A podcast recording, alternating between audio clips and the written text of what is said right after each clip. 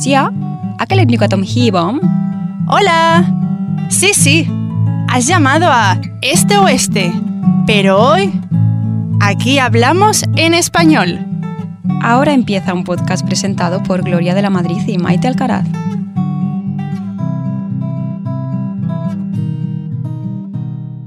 Hola, hola, ¿cómo estáis todos? Aquí estamos una semana más en Este Oeste. La semana pasada os trajimos un programa de refranes españoles. Y esta semana os queremos traer curiosidades que muchas veces nos vienen a la cabeza, o sea, nos vienen preguntas a la cabeza que no sabemos responder de inmediato. O nos preguntamos, ay, ¿cómo es posible que hagamos esto o pase esto o digamos esto? A lo mejor no estoy siendo muy clara, pero bueno, a medida que se vaya desarrollando el programa de hoy, ya vais a entender estas preguntas que he soltado. Bueno, yo soy Maite, como ya sabréis, y estoy siempre acompañada por Gloria. ¿Cómo estás? Hola, hola, hola, buenas tardes a todos. Pues bien, como siempre, un miércoles más aquí en este oeste y lista para empezar nuestro nuevo programa de hoy con, con este tipo de curiosidades que seguro que más de uno os habréis hecho, pero igual no os ha dado pereza mirarlo o no habéis tenido tiempo de indagar. Nosotras hemos elegido algunas que nos han parecido interesantes y venimos a contaros básicamente estas historias, a ver qué, es lo que hemos indagado, qué es lo que hemos encontrado. Así que, Maite, ¿podrías contarnos la primera? ¿Qué, qué curiosidad nos traes tú? Tengo que decir que soy muy fan de una chica que sigo en Instagram que se llama Judith Tiral y ella tiene un programa eh, tanto en Instagram como en YouTube como en un podcast que habla de curiosidades de cosas que no te has preguntado. Y el otro día, escuchando uno de sus programas, pues contaba esta historia que os traigo yo aquí.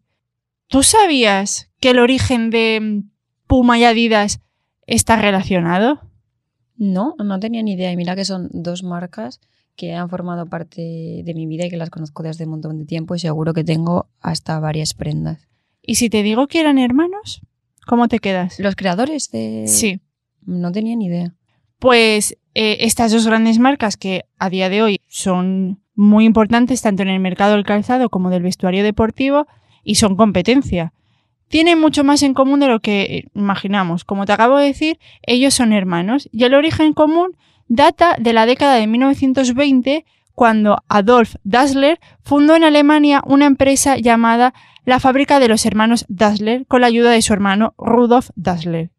Ambos empezaron confeccionando zapatillas y también calzado con clavos para los deportistas. Adolf era el hermano artesano y Rudolf, como tenía mucha labia, pues era en relaciones públicas. Empezaron confeccionando en casa, pero enseguida tuvieron un gran éxito porque sus productos eran de muy buena calidad. Incluso lograron que su calzado fuera utilizado por el equipo alemán de atletismo. Y el gran golpe de suerte que tuvieron ahí para llegar ya a la fama fue que ficharon, entre comillas, al gran Jesse Owens, quien deslumbró en los Juegos Olímpicos de Berlín en 1936 que ese mismo año se estaba instaurando el nazismo, porque ellos dos, siendo alemanes y de aquella época, estuvieron también relacionados con el nazismo. Empezó la Segunda Guerra Mundial y Rudolf era muy fanático del nazismo y entonces decidió irse a la guerra. Y Adolf dijo, mira, yo paso, me quedo aquí, llevando a la fábrica, que nos va súper bien. Encima, en aquella época también estaban siendo proveedores del ejército como la mayoría de negocios alemanes de aquella época. Y entonces Rudolf se va a luchar, pero se fue ahí un, poco mosca con su hermano porque no entendía cómo su hermano no dejaba todo para ir a luchar a favor de sus ideales y no entendía eso. Entonces como que le mandó una carta diciendo al hermano, ¿no has querido venir aquí a las tropas? Pues voy a hacer que cierre la fábrica. ¿Qué dices? Sí, sí, sí. de hermanos por los ideales. Por Adolf Hitler. Mira, es que es muy fuerte, ¿eh? Sí. Total, que se acaba la guerra y Rudolf pues regresa, ¿no? Y en aquella época, pues, sabes que las tropas estadounidenses estaban allí y hacían como una especie de cuestionario para ver la afinidad que tenías tú con los partidos nazis. Y obviamente, pues, Adolf dijo, mira, yo estuve aquí, tranquilito en mi fábrica, y Rudolf, pues, obviamente, lo metieron en la cárcel porque era afín a, a esta ideología. Y él sospechó de que fue su hermano quien lo acusó ante estas autoridades. Madre mía, un poco historia Caín y Abel. Sí, sí, sí. falta tirarse, tirándose piedras a su propio tejado. Total, que Rudolf se va a la cárcel y cuando sale de la cárcel monta su propia fábrica de calzado también. Una enfrente a la otra. Y él decidió, Rudolf decidió llamar a su fábrica Puma. Y Adolf, pues que se había quedado con la primera fábrica que habían montado, decide cambiarle el nombre, que antes se llamaba la fábrica de los hermanos Dassler, y le cambió el nombre a Adidas. Que Adidas significa Adi de Adolf, que su nickname era Adi, y Das es las, las tres primeras letras de su apellido Dassler. Entonces, Adidas. Y nada, entonces la competencia entre ellos, pues la rivalidad ha ido en aumento porque a día de hoy son dos marcas que son competencia. Que yo nunca me había imaginado que ellos fueran hermanos. Tampoco me lo había preguntado nunca. Ya, es lo que iba a decir yo, ni imaginado ni sí ni no. O sea, no tenía ni idea, no me había puesto a pensar eh, en el origen de estas marcas. Y ya para terminar de esta curiosidad, es que en los mismos pueblos donde estaban las fábricas eran competencia y se llamaban, y, o sea, la gente los llamaba el pueblo de los cuellos doblados, porque la gente, o sea, había tomado partido en plan de yo soy de Puma y yo soy de Adidas. Y entonces le llamaban el pueblo de los cuellos doblados porque la gente antes de iniciar una conversación con alguien le miraba los zapatos. Ah, sí, sí, se agachaba. Se poco. agachaba y claro, si tú llevabas Adidas y yo llevaba Puma, pues no íbamos a hablar porque éramos competencia. Ostras, fíjate qué curioso. O sea, también como una marca te, te encasilla un poco. En... Sí, sí, sí. Que a día de hoy, pues ya no sé, yo, yo no me fijo si llevas Adidas, Puma, Reebok, Nike, no sé. ¿Te imaginas? Ya. Que nos cuando nos encontramos aquí en el aeropuerto me miras de arriba abajo, en plan, Mm. uy, esta lleva Adidas. Creo que no es de mi banda. No me voy, me cambio, me voy a otro terminal. ¿Y tú qué curiosidades has encontrado por ahí? Pues mira, siguiendo un poco con la línea textil o de producción de ropa y accesorios, quiero lanzar la siguiente pregunta y es, ¿os habéis preguntado por qué dejamos de usar sombreros? No. No, ¿verdad? Yo tampoco. Me lo había preguntado. Y mira que a mí este tipo de accesorios, tanto sombreros, sobre todo me gustan mucho, mucho las boinas. Y tengo un montón de sombreros también. Es más, hace poco me hice uno. Pero bueno, eh, lo que os estaba contando, pues mira, tanto en España como en otras partes del mundo, como París, Nueva York o Londres, se pasó de llevar sombrero todo el tiempo a no llevarlo. Pero ¿por qué ocurrió esto? Después de la Primera y la Segunda Guerra Mundial, el uso de los sombreros empezó a descender. Incluso alrededor de 1921 las sombrererías empezaron a caer en picado. Y todo esto básicamente tiene dos motivos. El primero de ellos es que si eras mujer, tanto si estabas trabajando en la fábrica como si estabas cuidando de un soldado moribundo o como si estabas encargándote del campo porque tu marido estaba en la guerra, que sí, las mujeres, que siempre se ha visto un poco como oficio de, hombres, también cuidaban el campo en esta época. En la época de guerra las mujeres han hecho el trabajo que supuestamente era de hombres y lo han sacado adelante y lo sacaron adelante y a día de hoy seguimos trabajando en puestos que supuestamente son de hombres. Exactamente, por si estaba realizando este tipo de labores, obviamente no era un momento práctico para ponerte un sombrero. Y después, por parte de los hombres, después de la Segunda Guerra Mundial, se descubrió que el 20% de ellos, en ese momento el 20% de los hombres era un montón, Sí. decidían no usar sombrero porque les recordaba el uniforme militar. Había muchos soldados que volvían a casa tras la guerra y tenían trastornos de estrés postraumático. ¿Esto qué significa? Pues sufrir flashback de lo que has vivido en la guerra. Eh, por ejemplo, que estés durmiendo y tengas un montón de pesadillas. O incluso que si ves algo que relacionas con la guerra, por ejemplo, en este caso un sombrero, entres en estado de pánico. Imagínate un sombrero que todos tenían en su casa, uno o dos, y que verlo ese que te recuerde, claro, debe ser muy duro. Sí, yo creo que nosotros no lo podemos imaginar ni siquiera. Pues entonces, el hecho de que hubiese una guerra, o sea, es decir, la Primera Guerra Mundial, eh, la Segunda y luego en el caso de España la Guerra Civil, sumó mucho para que el uso del sombrero fuese en declive. Además, en los años 20, ¿qué pasó? Que se hicieron también un montón de inventos que cambiarían el transcurso de la historia. Pueden ser, por ejemplo, el secador de pelo, la televisión o las autopistas. Pero hubo un invento que cambiaría la historia del uso del sombrero también fue creado en 1920, que fue el coche cerrado. Pues veréis, se dice que cuando una prenda es útil y deja de serlo, se supone que sobrevive una o como máximo dos generaciones más. Y es uno de los motivos entonces por lo que se dejó de utilizar el sombrero. Si tú antes ibas a todos los sitios a caballo, andando o en coche descubierto, entonces necesitabas cubrirte pues del sol o de la lluvia y la gente utilizaba el sombrero, era útil. Pero una vez que salieron a la venta los primeros coches cubiertos, el sombrero perdió entonces utilidad. Y además otro de los factores que hizo que la gente dejase de llevar sombrero fue el avance de la industrialización. Cambió el ritmo de muchísimas cosas. La moda por primera vez dejó de ser algo formal y la gente de clase media que por fin podía acceder a la moda porque ya no era súper costosa, porque esta se hacía en fábricas. Entonces a esta gente tampoco le importaba llevar sombrero y decir es que yo pertenezco a esta clase o a la otra, le daba igual con llevar una nueva ropa que se creaba en las fábricas, le era suficiente. Para ellos el sombrero no denotaba un estatus. Claro, porque en un principio llevar sombrero era parte de diferenciarse, ¿no? De las clases sociales. Eso es, porque la ropa estaba hecha a mano, costaba un montón y solo algunos de ellos podían acceder a, a este tipo de ropa y accesorios. Entonces, es verdad que, a ver, todavía por aquella época se seguía utilizando el sombrero, pero poco a poco se fue normalizando no usarlo. Es que antes no podías no usarlo, para ellos era como, como un atentado. Incluso se habla de una historia que las llaman como las chicas sin sombrero, que en un acto de rebeldía se los quitaron y la gente es que les llamó de todo. O sea, les llamó lesbianas. De por todo. quitarse un sí, sombrero. por quitarse el sombrero. O sea, no lo entendieron para nada. Y luego ya llegaron los 60 y con ellos llegó la peluquería. Entonces ya la gente dijo, mm, yo voy a lucir el peinado este que me acaban de hacer, los tirabuzones o lo que se hiciesen, o me acaban de pasar la plancha, tengo una melena que me llega hasta la cintura, para que me voy a poner yo sombrero. Y ahora es opcional. A mí me gustan mucho los sombreros. Es más, tengo, en mi casa tengo bastantes sombreros. Y es un accesorio que es que no le queda bien a todo el mundo. Ya, yo creo que a mí me dice una amiga que tengo cabeza sombrero, o sea, me puedo poner una boina o un sombrero. Chica, sombrero. Sí, me veo bien con sombrero. Así relacionado con eso de los sombreros de complementos y tal, yo tengo una curiosidad de por qué los hombres dejaron de usar tacones. A ver, yo sé que a día de hoy hay hombres que usan tacones y muchos más están empezando a volver a usarlos, pero es que antes lo usaban todos.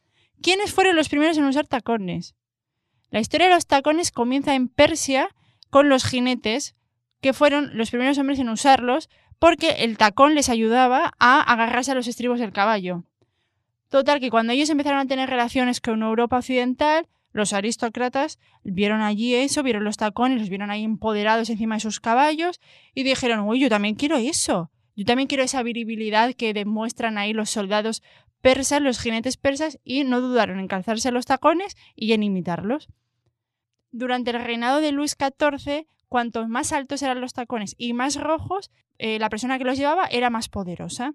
Tuvieron tanto éxito los tacones que llegaron hasta las clases más bajas de la sociedad y claro, la clase alta no podía permitir que fueran todos iguales, así que aumentaron la altura de los tacones. Tan importante era ese, ese complemento para mm, demostrar poderío que el rey Luis XIV solo permitía que llevasen tacones rojos y altos las personas que estuviesen a su alrededor.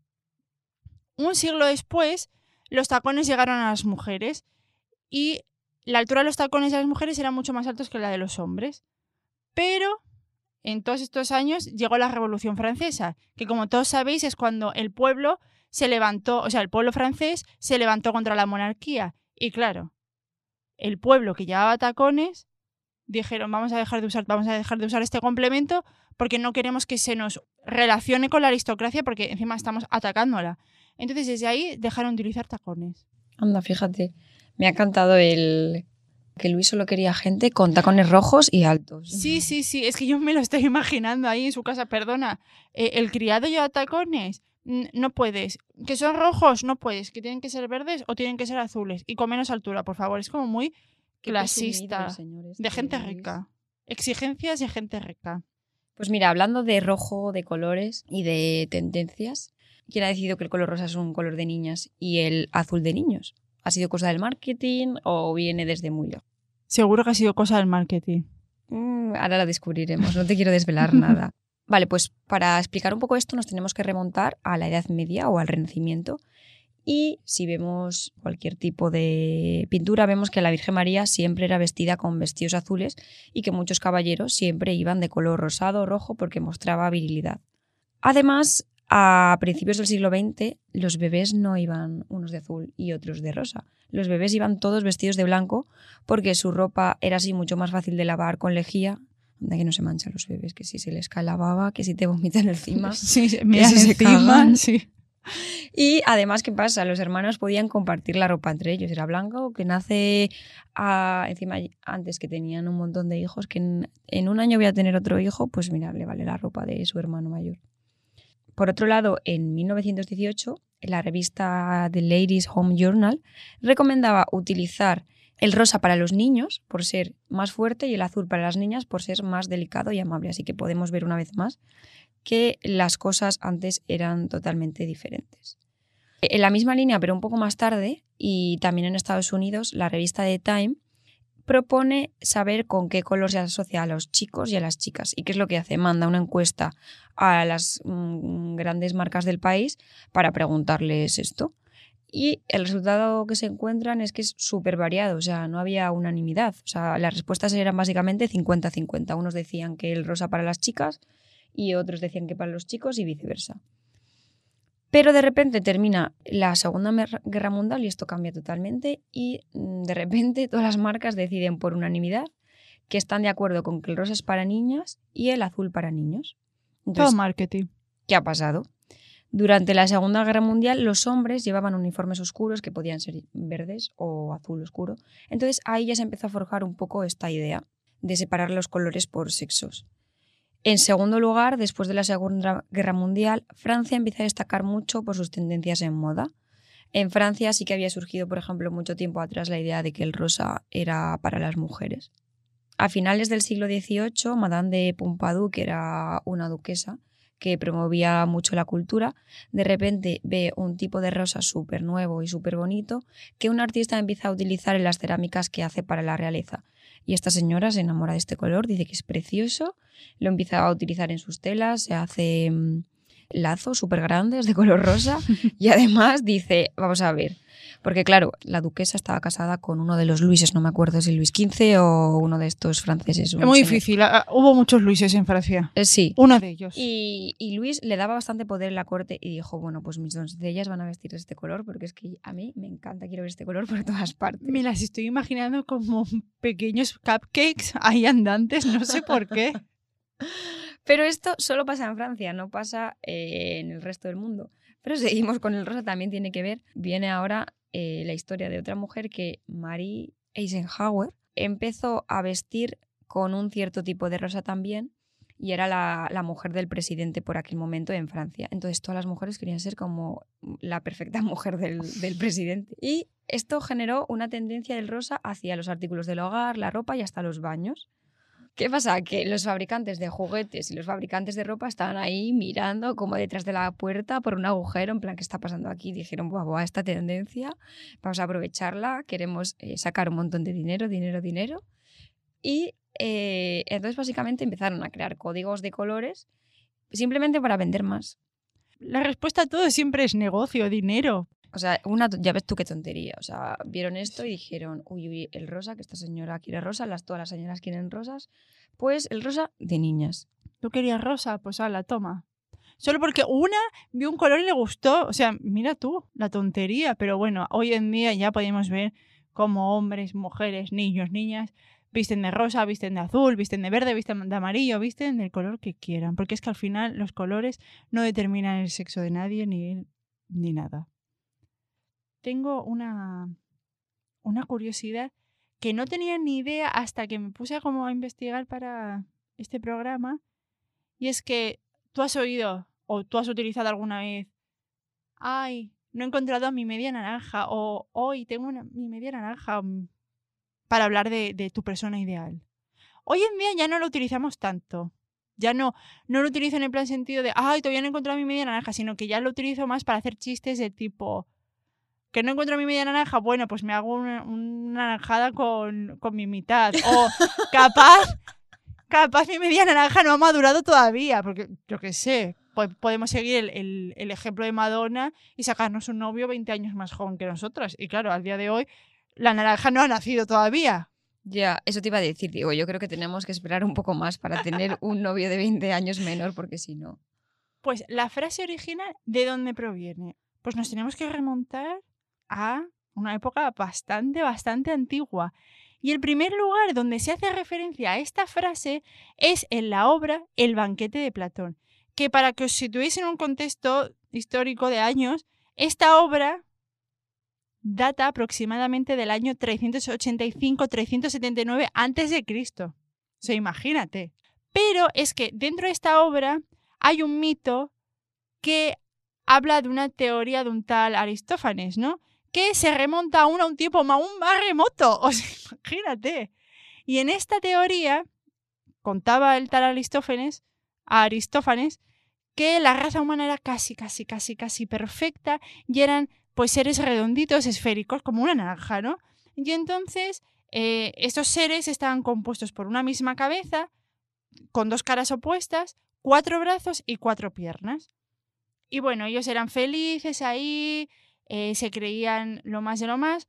Estos seres podían estar compuestos por dos hombres, dos mujeres o un hombre y una mujer, que para el día de hoy, para nosotras, es muy normal que haya parejas compuestas por dos hombres, dos mujeres o un hombre y una mujer. Pero aún a día de hoy quedan países o quedan personas que no lo aceptan y para que veas la cantidad de años atrás que ellos lo normalizaban, porque es una cosa normal. Bueno, continúo. Una vez estaban estos seres redonditos ahí felices de la vida, completos, y claro, vinieron a vacilar a quién? A Zeus, el dios todopoderoso. Y Zeus dijo, perdona, a mí no me vacila ni Dios. Bueno, ni Dios no, porque era él el Dios, ¿sabes? No me vacila nadie, que soy aquí yo lo más de lo más. Entonces se cabreó con estos seres y tiró unos rayos y los separó. Entonces estas personas redonditas, que ya no eran redonditas, vagaban por el mundo buscando a su otra mitad, súper tristes, que no sé qué. Y Claro, cuando... porque en realidad ya eras media persona, ¿no? Sí. Claro. Entonces iban ahí buscando y cuando encontraban a su otra mitad, se aferraban tanto a esa persona que es que se olvidaban de todo hasta morir de inanición. Que si no sabéis lo que es inanición es que te consumes, no comes o y te, te llegas a consumir, porque te olvidas hasta de comer. Imagínate. Vamos a ser juntos polvo y arena. Y de ese, y de ese mito, de esas personas redondas que debían ser horrorosas. Imagínate, redondas, con cuatro brazos, Pues a mí cuando me lo has contado me ha encantado. cuatro piernas y, y dos caras. A mí me da un poco de, de creepy, ¿no? De yuyo. Pero bueno, estaban ahí obsesionadas con el amor. Bueno, hay gente hoy en día que está obsesionada con encontrar su, su media naranja, su pareja perfecta, porque sin ellos no se sienten completos. Y hay otras personas como yo que, pues si aparece alguien, bienvenido sea, compartimos la vida, pero yo me siento completa conmigo misma. Qué bien, qué bien, me ha encantado esta curiosidad. Pues mira, Maite, yo te traigo mi última tendencia que eh, trata sobre por qué se comen palomitas en el cine. O sea, ¿os habéis preguntado alguna vez cómo se empezó a relacionar comer palomitas con ver películas? No, nunca me lo he preguntado, pero gracias al que al señor o la señora que decidió hacerlo, porque vamos, yo soy fan. Yo no concibo ver una película en el cine sin mi bolsa grande de palomitas. Pues ahora vas a entender cómo se instauró este hábito hasta nuestros días. Nos tenemos que remontar a Estados Unidos, principios del siglo XX. Allí la gente ya estaba haciendo cine y empiezan a emitir las primeras películas sin sonidos con el recordado Charles Chaplin. Ir al cine es toda una experiencia porque las películas no tienen sonido. Entonces, para entender lo que sucede necesitas saber leer. Por lo que no todo el mundo puede ir al cine. Porque no todo el mundo en ese momento sabía leer. Y además los propietarios de los cines tratan los cines como si fueran verdaderos teatros de lujo. Es decir, tienen estas moquetas rojas preciosas, tienen lámparas súper caras, tienen sillones súper elegantes. Ir al cine al final era una experiencia genial, pero era solo para unos pocos. Sí, la gente se arreglaba muchísimo para ir al cine. Llega 1927 y llega la voz al cine. Y toda la gente que antes no podía ir al cine porque no sabía leer, ahora sí que puede ir porque ya tiene voz. En esta época, eh, además, pues ellos tampoco tenían muchísimos planes de ocio. Y el precio del cine no era tampoco sumamente caro como antes, bajan un poquito los precios. Entonces, ¿qué hace todo el mundo? Todos los fines de semana la gente va al cine. ¿Qué pasa? Que cuando el cine se convierte en un plan del día a día para todo el mundo, no solo para la gente adinerada, la gente dice, ¡buah! Tenemos muchísima hambre, queremos comer mientras vemos la película, no nos vale solo con ver la peli, queremos algo más, un poco más de experiencia. Y los dueños del cine dicen que ni hablar del peluquín, que ya han hecho suficiente con bajar un poco los precios del cine. Y encima me vais a ensuciar la sala, cerdos. Exacto. Hice nada de comer dentro de los cines que me ensucias y me manchas la mojita, ni de coña, ni de coña. Pero en 1929, ¿qué ocurre? Pues desgracias, todo desgracias. Llega el martes negro y como todos sabréis, el crack de la bolsa. Los valores de la bolsa descienden tantísimo en Estados Unidos y en el resto de países que se ven sumergidos en una gran depresión. Es una crisis sin precedentes. Entonces, durante esta crisis, algo que era hiper mega barato era el maíz. Entonces, la gente que veía que, la gente tenía mucho hambre para ir al cine, pues se pone a vender palomitas fuera del cine. Y como están en medio de la crisis, otra vez más, el cine vale muy poco, o sea, no vale mucho dinero y la gente además acude para distraerse, ya ves. Están ahí los pobres pasándolo fatal. Entonces la gente antes de entrar al cine lo que hace es comprar palomitas en la entrada y pretende entrar al cine con ellas. Obviamente no se los comen antes de entrar al cine. Y incluso los dueños del cine, que ya sabéis que estaban obsesionados con su teatro de lujo, su moqueta y sus lámparas, contratan a revisores porque no les hace ninguna gracia que esta gente intente meterse las palomitas en los bolsillos. Esto es como en los cines de hoy en día que no te dejan llevar comida de fuera. La tienes que comprar aquí en los bares y que tenemos aquí dentro del cine, que te dejas ahí un ojo a la cara. Mira, las cosas no han cambiado con los años. Entonces, ahora nos vamos a Missouri en 1931 y conocemos a esta mujer que os voy a presentar que se llama Julia Bradel. Julia, Julia. Entonces empieza a darse cuenta de esta situación y dice, Buah, aquí hay un negocio otra vez como los negociantes de, de, juguetes con el rosa. Y entonces decide hablar con los dueños de los cines y les propone vender palomitas dentro de sus cines, pero a cambio les da una parte de la ganancia. Y el dueño del cine de repente dice, ups, pues, pues no era tan mala idea esto. Les gusta muchísimo la propuesta de Julie y bueno, Julie en unos meses se consigue, consigue instalar su negocio en cuatro cines. Ya en Se forra. Sí, lo que significa que Julia, lo que tú dices, se hace rica. O sea, no es que consiga un poco de dinero para la época, se hizo súper rica, su negocio funcionó genial.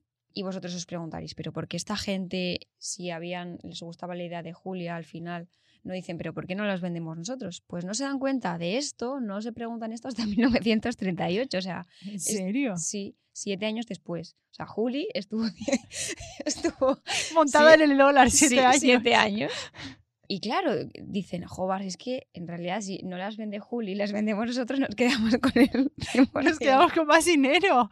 Con el 100% de los beneficios, no solo unos céntimos. Así básicamente es como se empezó a, a, vender palomitas en el cine. Cuando dijeron, Julia, fuera de aquí, es nuestro cine, tú ya has ganado demasiado, ahora lo vamos a ganar todos nosotros. Y claro, básicamente el origen, pues que simplemente crisis, el maíz es muy barato, la gente tiene que, ir, que distraerse para el cine, pues vendemos palomitas en el cine yo qué sé, también podéis pensar, pero ¿por qué no vendían también? Pues venga, que aprovechen un poco más del tirón y que vendan dulces o chocolatinas. Pues no, porque durante y después de la Segunda Guerra Mundial, Estados Unidos tenía muchos problemas para importar el azúcar. Así que hicieron un racionamiento de azúcar. Y básicamente, ¿qué pasó? Los vendedores de chocolatinas y de dulces desaparecieron del mapa.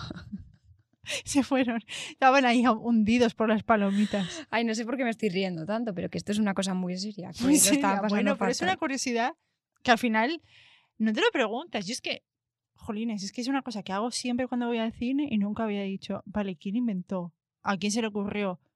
Pues mira. A Julia Paradel. Una mujer tenía que ser hay 200, porque seguro que los empresarios de los cines eran hombres segurísimo, vamos. Y ninguno de ellos conectó ahí las neuronas para decir, vale, pues mm, está la gente fuera, pues lo voy a llevar adentro y voy a hacer negocio con él. No, tuvo que venir una mujer y hacerlo. Y encima casi una década después, ah, bueno, ahora ya no nos interesas, fuera. Es que de verdad, hay gente para todo. Bueno, esperamos que, que Julie tuviese con esta fortuna de siete años para toda su vida. Seguro que para sus generaciones posteriores también no sé yo qué decirte, pero hubiese sido genial. Sí, porque ahí no existiría, no existe como una, unos derechos de autor, cosas así, si no, imagínate que lo hubiera inscrito Ah, ya, forradísimo, pero ya de, vamos, quiero ser familia de la Yuli, imagínate. No, no estaría aquí en estos momentos si, si eso existiese. Estaría, no sé, en alguna de mis islas, porque tendría tanto dinero. Bueno, ya veremos cómo se te da a ti el transcurso de tu vida, que igual montas una empresa, te haces empresaria y no te ha tocado a ti ser una de las generaciones que hereda, pero le toca a una de tus Sí. generaciones venideras tu negocio. Es como el que montó la, la- el fast food este KFC, que lo hizo súper mayor en su vejez. Ah, sí. Sí, sí, tendría como unos 70 años, no sé exactamente, no quiero tirar aquí datos exactos, pero lo hizo de viejo. Pues no pierdo la esperanza. No, yo tampoco. Yo cuando leí esa historia dije, pa'lante, Maite. Cualquier día es bueno para emprender. Sí, sí. En cualquier momento me hago rica. Positividad. Bueno, esperamos que os haya gustado este programa de curiosidades. Y nada, os vemos, bueno, nos vemos. Os, os esperamos la semana que viene con un nuevo programa aquí en vuestro programa Este Oeste. Adiós. Hasta luego.